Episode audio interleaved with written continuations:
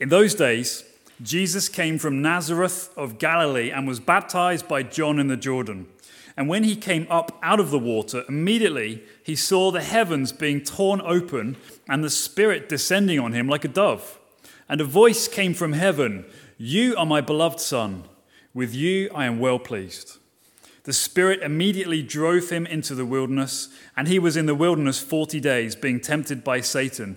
And he was with the wild animals, and the angels were ministering to him.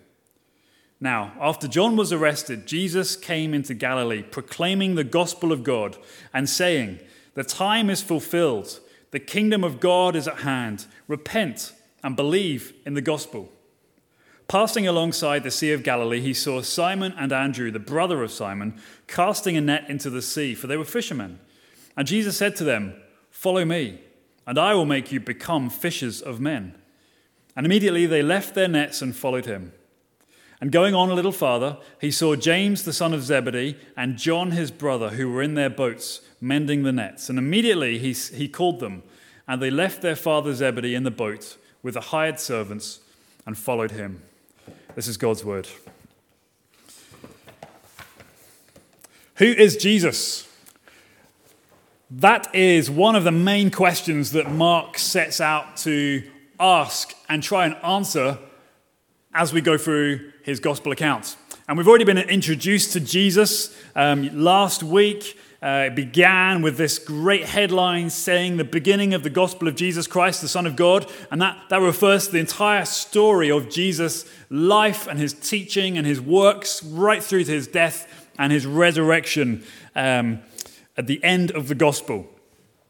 And so uh, today we're, we're, sort of further fleshing out this question then who is Jesus? What kind of Messiah is he? Um, don't forget, uh, John the Baptist has been uh, gathering the people and preparing them and saying, God is coming, prepare the way, prepare your hearts, be baptized. And so, into that situation, then, uh, Jesus comes.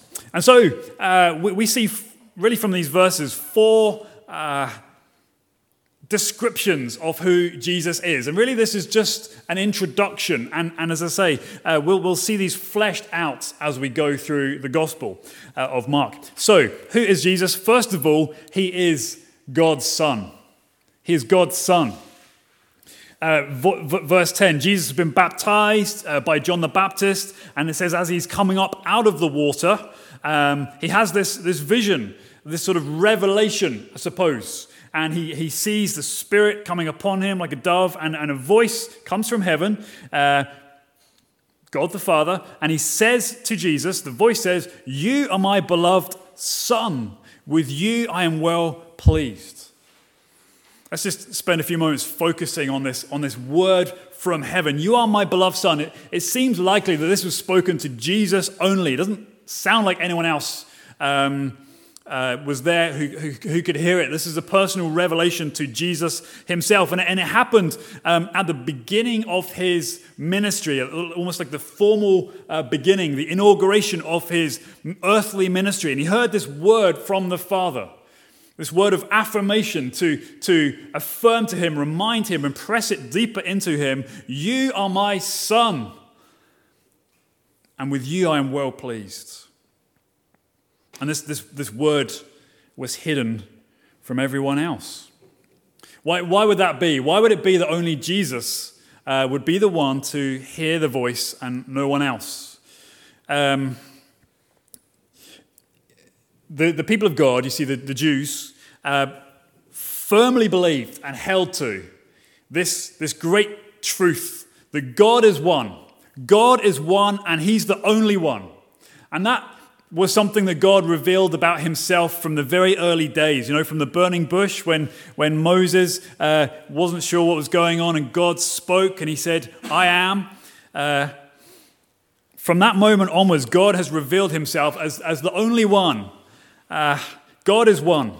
And that was very different from all the other surrounding nations that Israel came up against. They all had, all those other cultures had their own uh, gods. They, they embraced a multiplicity of gods. But Israel, the people of God, were different. God was one, He was a universal God over everyone and everything.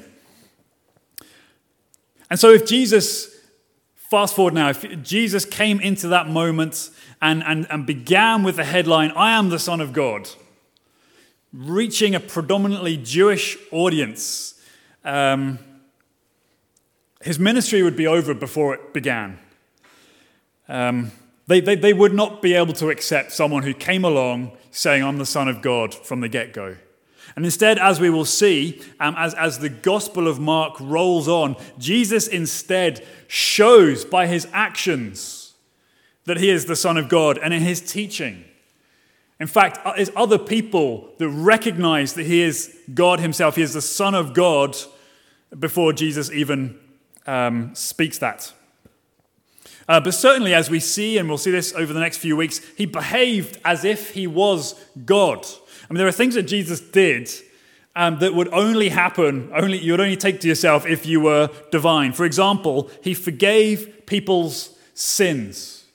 Uh, we'll see that in chapter 2. Uh, in fact, the religious leaders who were around him and heard him forgiving someone's sins, they said, Who can forgive sins but God Himself? Now, they disagreed with Jesus' own presentation of Himself, but Jesus clearly was forgiving sins. He understood himself to be doing that. Only God can forgive sins. We, we see also Jesus had a mastery over creation. He was able to speak to the wind and the waves and say, Be still. And immediately, from a huge storm, they settled and became calm. Who can do that but God? Uh, Jesus felt uh, at liberty to set aside parts of the Old Testament law, the dietary laws of the Old Testament. Only God can, can give and set aside and, and, uh, you know, instruct uh, his own word. In fact, Jesus quite often uh, in his own teaching said, You've heard it say, said to you in the past, but I say to you, do not do this or that or the other thing. He spoke authoritatively God's word as if he was God. Not like a prophet who would start by saying, God says to you. Jesus said, I say to you. Even the, the religious leaders towards the end of Jesus' earthly ministry, they made the connection. They saw what he was up to. They, they realized that he uh, was presenting himself and acting as if he was God himself. They saw the connection. They hated the connection. They scorned the connection. They, they killed him for the connection, but they saw it nonetheless. His own enemies saw that he was proclaiming to be the Son of God. In fact, in the Gospel of Mark, the only person who confessed out loud publicly that Jesus was the Son of God was the centurion stood at the foot of the cross when Jesus died. And he saw the manner of his death. And he said, Surely this man was the Son of God. Mark 15, verse 39. It's not recorded in Mark's gospel, but at the end of Matthew's gospel account, which is like an extended version of Mark, uh, the disciples, when they see Jesus r- resurrected and present with them in body, it said that they fell down and worshipped him. Now, for a, for a group of, of Jews who say that God is only one, there's only one God, for them to worship a human being, as they were doing at that moment, could have been either an unthinkable blasphemy or it was because they realized that he was truly divine, that he was God, and they worshipped him. Why does, why does Mark not make this more explicit? Why does Jesus not make it more explicit that he was God from the get go? Wouldn't that just make it a lot clearer for all of us reading from today? Well, it's kind of like, I suppose, reading a uh, detective novel or a spy thriller or something like that. As you're reading through, even watching a movie, there's all sorts of little hints and clues and little uh, bits and pieces that at the first time as you go through, you don't pick up on it. You don't realize what they're all about and, and how they all fit together. It's only when you get to the end and you realize who the, who the killer was or who the bad guy was and they, it's all exposed. And then you go back and you realize, ah, that's what was going on. In the same way, that's what we're seeing here these, these clues, these suggestions, these seeds that are sown. And as the revelation of Gospel of Mark progresses, we see in more clarity, more vision that Jesus is the Son of God. At least that's what he claimed to be. So, who is Jesus? Well, the Son of God, firstly. But who is Jesus? Number two, he, he's actually one of us. He's one of us, he's a human being. And we see this across all four Gospels in the New Testament Matthew, Mark, Luke, and John. We just cannot escape the way that the writers present Jesus is that he is just like one of us. Um, we don't have it here in Mark's gospel, but in Matthew and Luke's gospel, they both uh, chart the, the uh, infancy of Jesus, the birth and as far as we we, can, we can discern, Jesus was born normally, just like any child is born today. His mother gave birth to him. And, and uh, the Bible doesn't really give us a lot of information about Jesus' upbringing, but it says uh, every, a couple of little phrases here and there demonstrate that Jesus grew normally. He developed normally. He went from being a baby to being a toddler to being a four year old. He, he had to learn to walk and, and, and probably read and write and, and, and put his own clothes on, just like our own children do, just like you did at one point in your life. Uh, you had to learn how to, um, how to interact with other people, how to speak. Jesus did that too. In, in that way, he was just like us. And, and as we go through, and again, as you read through the Gospels, you'll see Jesus eating just like us. Um, you'll see him drinking just like us. He attended dinner parties, he even drank wine. We see Jesus became hungry. Uh, Jesus got tired. He, he became angry at times. Um, he was grieved. He, he was sad. Uh, we see that Jesus enjoyed a laugh. Uh, he, in fact, he nicknamed two of his disciples, James and John, we'll come to them later, he nicknamed them the sons of thunder because of their bad temper. Jesus prayed just like we do. He spent time alone with God just like we do. He had compassion on the poor and lowly. It seems that kids loved hanging out with Jesus. But in these verses here that we've read together this morning, Jesus takes it a step further. Um, he's not just one of us in general, um, but he identifies with us specifically. Where do we get that from? Well, in verse 9, it says that uh, Jesus came from uh, Nazareth in Galilee and was baptized by John in the Jordan. Don't forget, John the Baptist was baptizing people, preparing them for the coming of the Lord, the coming of the Messiah. Uh, and crowds and crowds were going out to John the Baptist. Well, here we see Jesus himself going out to John the Baptist to be baptized. The crowds, you see, were preparing for the coming kingdom of God. And they went through baptism to, to demonstrate that and mark that. But Jesus, here in his baptism, was marking the beginning of the kingdom of God, the start of his ministry. And yet he went and received the same baptism. What was he doing? Why did he go forward for baptism?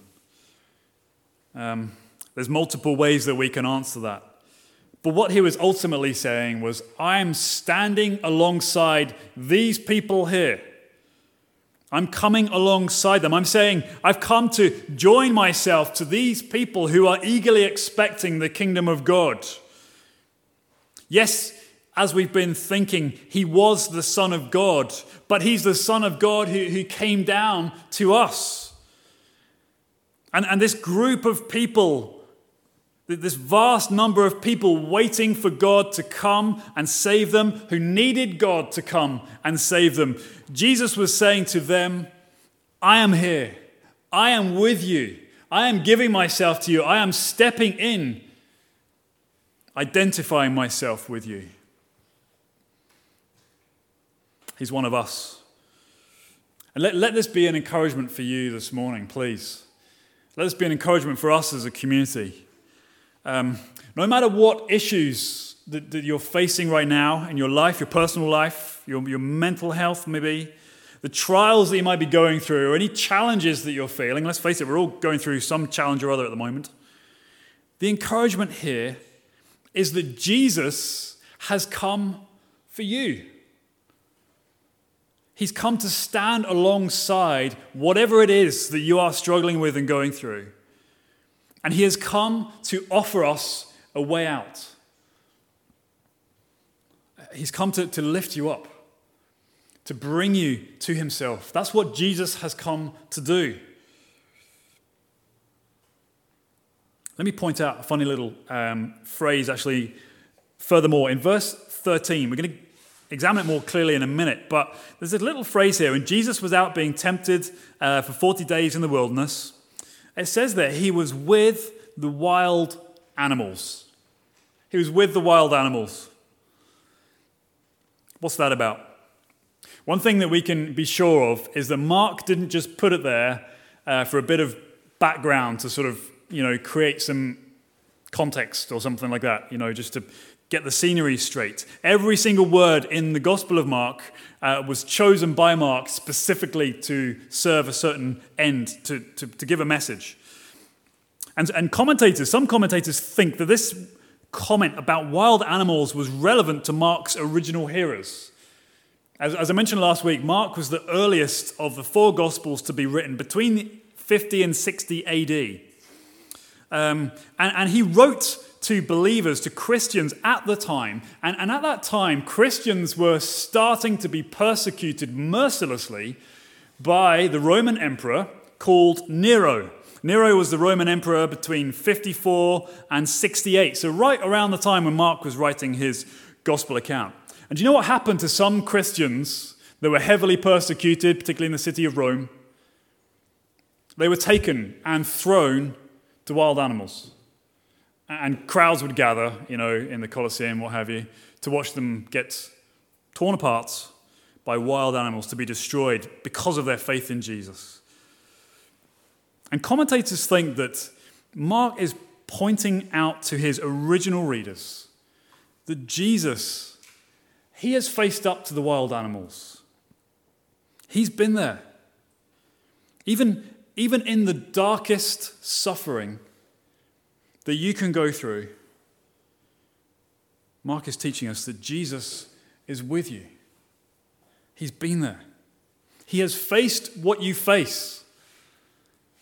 He knows what you're going through, He knows how you feel. And more than that, He is able to do something about it. He's God's Son. He's, he's one of us. What else does this teach us about who Jesus is? Well, it teaches us that he is spirit filled. He's spirit filled. Um, as we've been seeing, he's been baptized by John the Baptist. He's identified with the people that he has come to save and, and bring uh, into the kingdom of God. And then uh, it says there in verse 10 uh, as he was coming up out of the water, most likely he was you know, in the river, he was immersed uh, in the water. And as he was uh, coming up from the water, it says he saw the heavens being torn open and the Spirit descending on him like a dove. This, this word torn, uh, the original Greek word um, is schizo or schizo, which means torn. It's where we get our word schism from, or even schizophrenic. It's a tearing uh, apart, uh, ripping apart. That's what that word means. And, and, and, Jesus, after he's been baptized, saw the heavens being torn apart. Um, effectively, he saw the heavens opening upon the earth. There was a, this moment. In his experience, there was this connection between heaven up there and earth down here. The two were one, this sort of tearing apart. And, and this, by the way, this, this, this idea of the heavens tearing open uh, would have been a reasonably familiar uh, concept that, that, that often kicks off or begins a revelation from God or a vision or a prophecy. The heavens tore open, and then something significant happened where God spoke. And this is exactly what happens. We see the heavens torn open. Uh, he saw the heavens tore, torn open, and the spirits, the Holy Spirit, descending on him like a dove. Of course, last week we were thinking together about how the Messiah, the chosen one of God, would come, according to uh, John the Baptist, and baptize the people with the Holy Spirit. And we were thinking last week that means that the, the inauguration, the coming of the kingdom of God, the realm of God's presence like never before, God's intimacy with his people like never before, uh, blessing, abundance, peace, and, the Messiah was going to come and bring that through the outpouring, the saturating of the Holy Spirit. And so here we see at the start of Jesus' own ministry as the Christ, as the chosen one of God, he receives the Holy Spirit himself. He receives the Holy Spirit without measure, as the Gospel of John puts it. He receives the Holy Spirit without measure at that moment. He becomes the spirit filled man. Now, it's not that he didn't have the Holy Spirit before that. But in terms of his empowering, his anointing, his equipping for the ministry that was to take place, he received this outpouring of the Holy Spirit like never before. And his job was to bring the kingdom. Yes, he was God's son. Yes, he's one of us. But here he is, the man filled with the Holy Spirit without measure. And why do I highlight this? Why is it important for us to understand this about who Jesus is? Well, it's important because much, if not all, of what Jesus does, and what we're going to see over the next few weeks, much of what he does is as a spirit filled man, spirit filled human being. He is empowered with, with the Spirit to heal people, to, to be you know, mastery over demons, to feed the 5,000 as the spirit filled man. And, and, and that's relevant for us today as the church, surely. Because that same Holy Spirit who fell upon Jesus at his baptism several years later was poured out upon the church on the day of Pentecost. Jesus, the Messiah, of course, intended to share and pour out the Holy Spirit on his people. Where do we get that from? Well, uh, you can skip forward if you want to Mark 3. And we'll see this in a few weeks' time when Jesus calls his 12 disciples together, his, his dream team, if you like, at the start.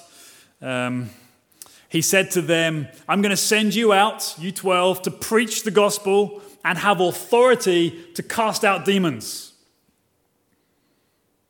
Gave them authority. Luke records in chapter 10 of his own gospel, not just the 12, but another 72 disciples of Jesus were sent out by Jesus to go and preach the gospel. And he says, Heal the sick and tell them the kingdom of God has come near. It seems that it's Jesus' intention, even in these early days of his ministry, to further share and equip his disciples to go out and continue his ministry. And as we've been thinking, on that day of Pentecost when were, the early believers were gathered together in one room. The Holy Spirit came upon them, the day when effectively the church was created. And don't forget, we saw last week, the prophets said, I will pour out my spirit, said God, on all people. Just want to be clear before you mistake um, what I'm saying. Uh, Jesus, of course, Jesus is unique. He is the Son of God by nature. That's who he is. Um, his saving work on the cross and his resurrection is unique, it is unrepeatable. But what I'm trying to highlight here, and I think it's here in the text, is that same Holy Spirit that came upon Jesus is the spirit with which he poured out on the church several years later, following his death, resurrection, and ascension. And this has, of course, implications for us about how we see our ministry as a church, about what we should pray for as a church. It has implications when we say, May your kingdom come and your will be done. When we understand that Jesus was the spirit filled man, it has implications for what we hope for for what we should expect among us as his people. So he's the Son, he's one of us, he's the spirit filled man, and fourthly, he's victorious. Uh, in verse 13, 12, 13, uh, Jesus, there he is, the spirit filled man, filled with the Spirit without measure. And what's the first thing that happens to him? He goes and heals a thousand people. He feeds the 5,000. No. He's driven by the Spirit. That same Spirit drove him into the wilderness where no one is. And out he went. And it says that he was out in the wilderness for 40 days being tempted by Satan. Who is Satan? Satan is the great enemy of God and his people. Uh, the Bible tells us he's a fallen angel who led a rebellion against God's rule in heaven. He was thrown out. He's been defeated at the cross of Christ. But yet he is still active, trying to distract, trying to crush, trying to minimize and destroy the church as best he can. And in some areas, very sadly, he's having success. But why is it important here? What's going on? Why did Jesus get taken straight away out into the wilderness by the Spirit? What's going on? Well, some people here, some commentators see some symbolism hanging around this idea of 40 days. It's a very specific number of days. Again, Mark doesn't just put in words vaguely, he means uh, a lot by each word he picks. Very specific. And, and, and some commentators think that this 40 days that Jesus was in the wilderness corresponds to the 40 years that the Old Testament people of Israel spent in the wilderness. Um, but the background to this, if, if, you're not familiar, is that God's people were enslaved in Egypt for about 400 years. And eventually, um, God, uh, his perfect timing, uh, heard their misery, heard, saw their oppression, and he uh, brought them out. He released them from slavery. And, and uh, they were to be taken on their way to the promised land to go and take up residence in their own home, the place where he had picked by hand for them to live in. But, but when they came up out of Egypt and they, they, they just sort of um, emerged out of that place, God uh, tested his people. And he wanted to know do my people love me for who I am? Or do they just like me when I do nice stuff for them, when I free them from their enemies, so to speak, when I bring them out of Egypt? Are their hearts really for me? Or do they just sort of come and go depending on how well their lives are going, etc.? And so he tested them. And they failed the test.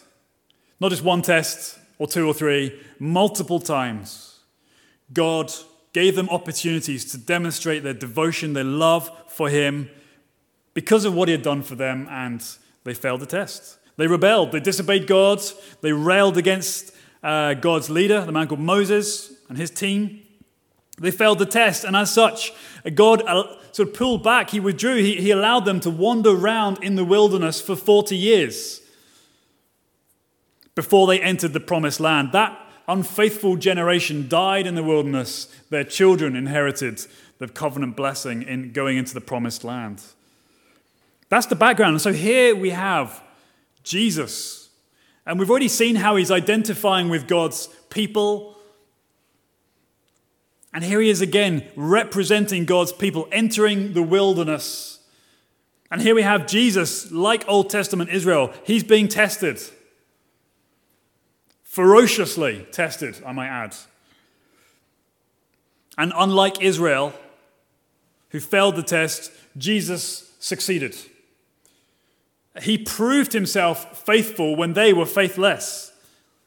He showed commitment to the calling when they showed commitment to themselves.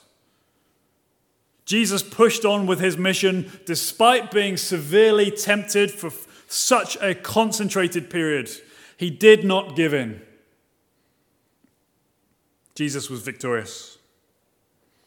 And that's so helpful for us to know today, especially for those of us who are facing we all face temptation, right? It's nothing new there. But we face it in different ways at different times, and sometimes temptation to do the wrong thing, to give in, or not do the right thing, um, that comes at us uh, out of the blue, from a surprise. We just we're not ready for it. It catches us side on.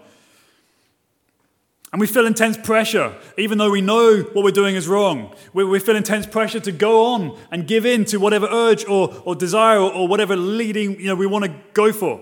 It feels so strong, this temptation. It, it has such a pull on us, we think. It is so unfair. Why, why am I the only one to suffer? It's just easier for me to give in and go with it. And yet, here we see Jesus. Think about Jesus here for a moment. We see him as the writer of Hebrews puts it, Jesus was tempted in every way, just as we are, yet he was without sin. he fought back, he, overcame. We give in, right, to temptation. I give in to temptation. It's called sin. Temptation isn't so strong when you give into it, it goes away when you give into it. Jesus faced unbelievable temptation. In fact, his is way worse than anything you or I could ever experience. His, his temptation mounted up and up and up and up. The evil one wanted him to fail before he even got going. And yet, Jesus never gave in. He had a greater temptation than any of us, and yet he passed the test. So, what was he doing being tempted? What was the purpose or the point? Not just to prove that he could do it. Hey, I've passed the test and you all have failed. That wasn't it. As we've already seen, he's one of us and he identifies with us through his baptism, solidarity with people. What was going on at this moment? When Jesus was being severely tempted for 40 days out in the wilderness, he was doing it for you. He was doing it for you. He was doing it so that one day you could be counted righteous in God's sight. That's what he was doing. We're going to bring in a bit of biblical theology here, a bit of big picture stuff to help us interpret what was going on. You see, when someone becomes a Christian, what they're doing is they are trusting Jesus to make them right with God. That's what being a Christian entails trusting Jesus to make them right with God. And this happens, this you being right with God happens because of Jesus' righteousness given to you. And so when we see Jesus here being tempted in the wilderness, not just then, for the whole of his life, right up until the cross, tempted, beating temptation, overcoming Satan, he was doing it for you. So that when you come to trust in Jesus, God will treat you as if His perfect record is yours. Trusting Jesus to make you right with God. That's what He was doing in the wilderness. He was doing it for you. Is that helpful? Uh, we see He's the Son. We see he's one of us. We see he's the spirit filled man. We see he is victorious. Awesome. We're going to focus over our next few minutes. That's who he is. What does he say?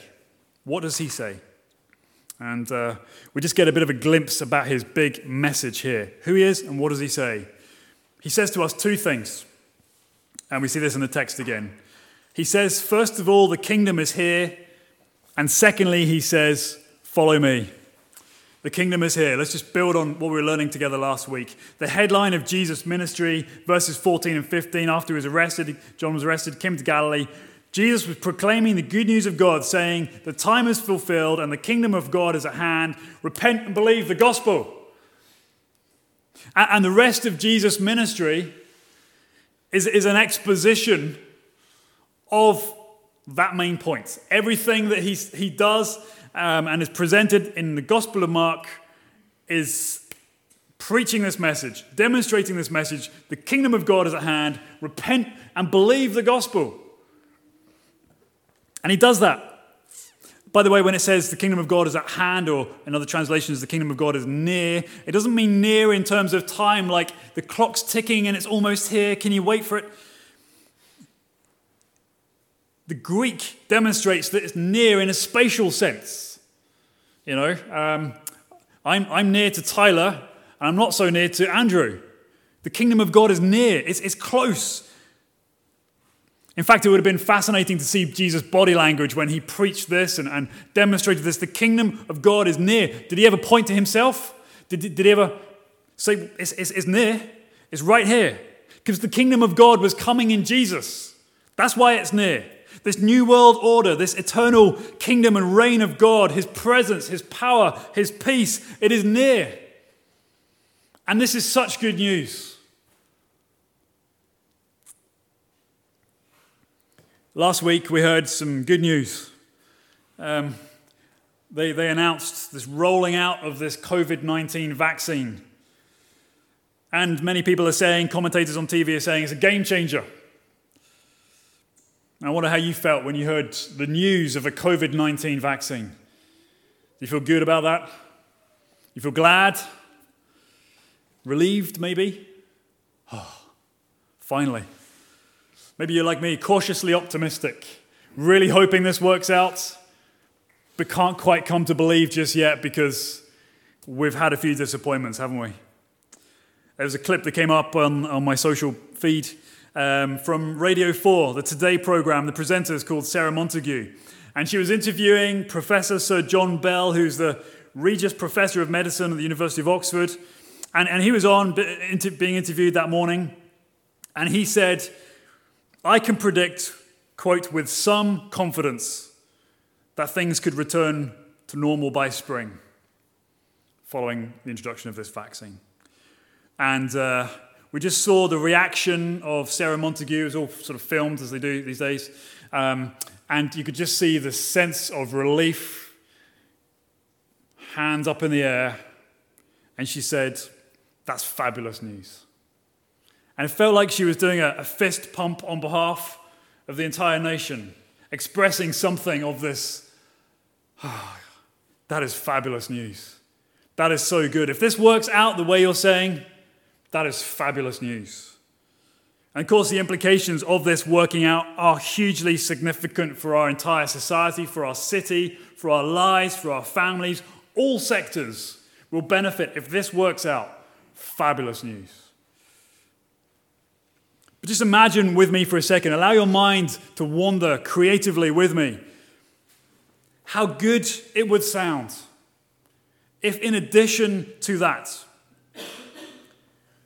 that we would hear of the end of not just COVID 19, but of all viruses permanently. Everything from HIV to the flu to the common cold. Imagine if you heard that a vaccine was coming that would one day eradicate all of that. And imagine even more creatively something that would take away not just viruses, but all infections, all pathogens, all illnesses, even. Imagine a day if someone would come along and say, There is a moment coming when all sickness will be gone and not just sickness, disability, dysfunction, all gone. Fabulous news, right? Let's press on even further. Let's get even more creative. Imagine then, on, on this moment, this day, whatever it happens to be of great renewal and healing, not only physical diseases are healed, but social diseases eradicated as well. Poverty, isolation, loneliness, relational breakdowns, all of it restored, all of it healed. No more misery, no more tears. The elation that we feel about a COVID 19 vaccine, multiply that up 10,000 times, if you may, in your mind. Just imagine a healing so comprehensive, so full, that all of the created order is caught up within it. Our world, our creation is healed, as set as it should be. Fabulous news. Is this just some sort of utopian dream that religious people come up with to keep the masses in check? Is that what this is? Is this just too good to be true? Well, it is the vision that the Bible has for the world. It is the picture of how things will be because God is at work. And what we're reading here at the beginning of Mark's gospel is the beginning of that process. Jesus here, as we see, inaugurating, welcoming, beginning the kingdom of God, bringing it near. The time is fulfilled. The kingdom of God is near, it's at hand. Repent and believe the gospel.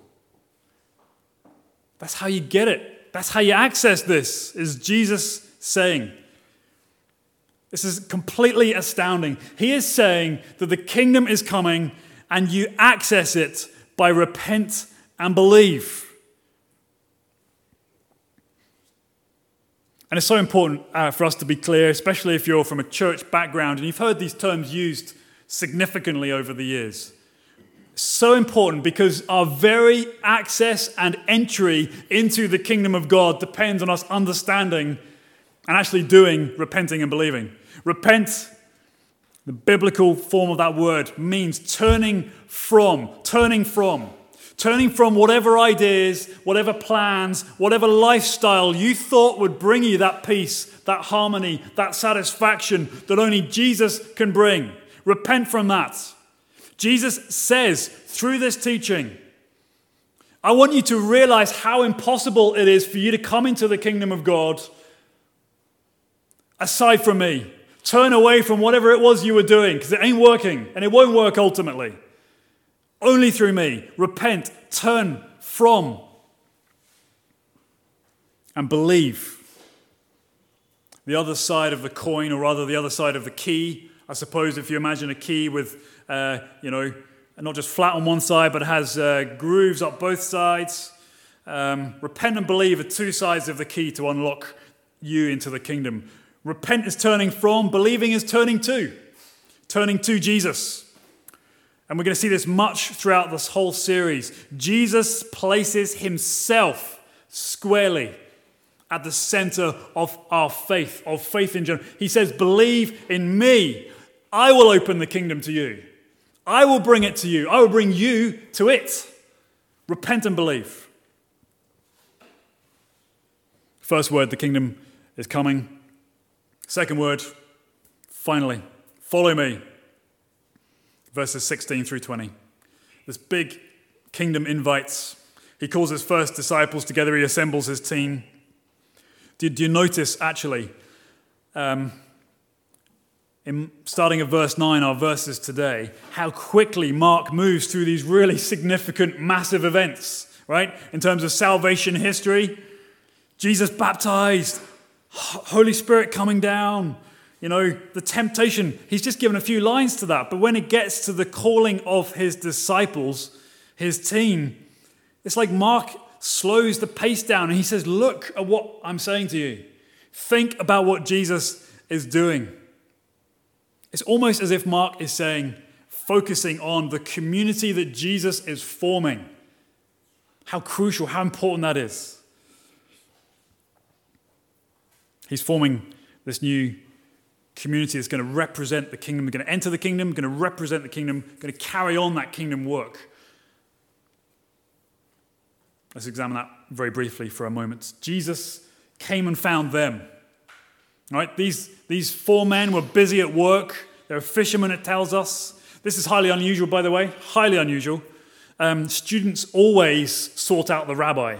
The, the student took the initiative, came to the rabbi, appealed to the rabbi, tried to get into the school of that rabbi to learn from that rabbi. Here, Jesus turns the tables. He seeks out his disciples, he picks them by hand, he calls them by name. Follow me, he says to Simon. Follow me, he says to Andrew, and likewise to James and John, and I will make you become fishers of men. You're not there yet. We're starting from scratch, guys. But I'm going to take you, I'm going to train you, I'm going to teach you how to bring people into the kingdom. Go fish. You're going to see and experience this firsthand. And then you get to open it to other people. But, and here's the but there's a cost to following Jesus. Always is. A high bar indeed. Uh, look down at verse 18. Jesus said to Simon and his brother Andrew, Follow me. And it says, immediately they left their nets. See, following Jesus might mean, as it did in their situation, economic cost. We, we don't know if they ever went back to the business or if they immediately abandoned the whole thing. We suspect they carried on. Um, but, but even so, over the, the next three years of ministry, their ability to fish and make a living for themselves and their families is going to be greatly diminished because they're following Jesus. Often this is the case. I don't always like referring to myself in, in sermons, um, but I, I know this firsthand. Following Jesus has definitely come at a cost. Following Jesus may mean you have to take a pay cut somewhere to be a faithful follower of Jesus. It, it may mean taking a less desirable job to listen to his calling. It may mean turning your back on amassing wealth or prestige in the, in the world's eyes in order to faithfully follow Jesus. There's a cost. But look at the second pair in verse 20. It says, Immediately when he, that is Jesus, called them, they left their father Zebedee. Economic cost, yes, but following Jesus might result for you in social or familial ties being weakened. There's a cost there too. If you come to faith in Jesus and you're not from a Christian background or a Christian family or Christian mates at school or whatever your context is, more often than not, when you come to faith and declare you're a Christian in public, your, your, your family and your friends will just be confused. They'll be, they'll be confounded maybe by your choice. They'll think you're stupid. Um, they'll be befuddled, but they might just let you get on with it and do your thing. That's your weekend um, where we do other things at the weekend. You might even lose a few friends because you're not hanging out or doing the same things you used to do before you came to Christ, right? But there, there, there might be a cost, a social cost. In other cultures, um, you know, in other, uh, other countries, someone who comes to faith in Jesus and declares that to their family could expect alienation from the family. Get out, we don't know you, you're dead to us. They may even expect violence or threats against their lives for turning to Jesus and disrespecting the family. Following Jesus faithfully comes at an economic cost for most of us. It comes at a, um, a social cost in some ways. Look, I'm not trying to scare you off, and this is not certainly how I want to uh, end on this sermon here. But I want you to know that being a, a disciple of Jesus, yes, it's thrilling. Yes, it's life altering. Yes, it grows us, uh, you know, to be more like Jesus. It's wonderful, but it comes at a cost. And it's best to know for you, if you're looking in at Christianity, if you're not a believer in Jesus and you're thinking about what it looks like, it's best that you know now. There's a cost. It is worth it. It is, it is infinitely worth it, but there is a cost. Or if you are a believer in the sort of general uh, sense, and yet you've been won on sort of false promises about what will happen to you in your life when you come to Jesus, again, you need to know there is a cost to following Jesus. It is worth it. So, as we wrap up, let me ask you a series of questions. And this is really for your reflection, but I hope you can answer it straight away. A few questions to think about. Is Jesus calling you right now through his Spirit? Is, is Jesus inviting you into a relationship with him if you're not already in that relationship? Is Jesus challenging you through his Spirit right now to trust him, to trust his words, to actually live like it's true? Is Jesus calling you deeper? Deeper devotion, deeper experience, deeper knowledge of him? Are there areas of your life that you haven't yet given over to Jesus? Yeah, you say you're a believer. But is there a part of your life that you're still clinging on to? Is Jesus calling you to open your hands? Is Jesus calling you to take a step of faith? Is there a step that he wants you to take?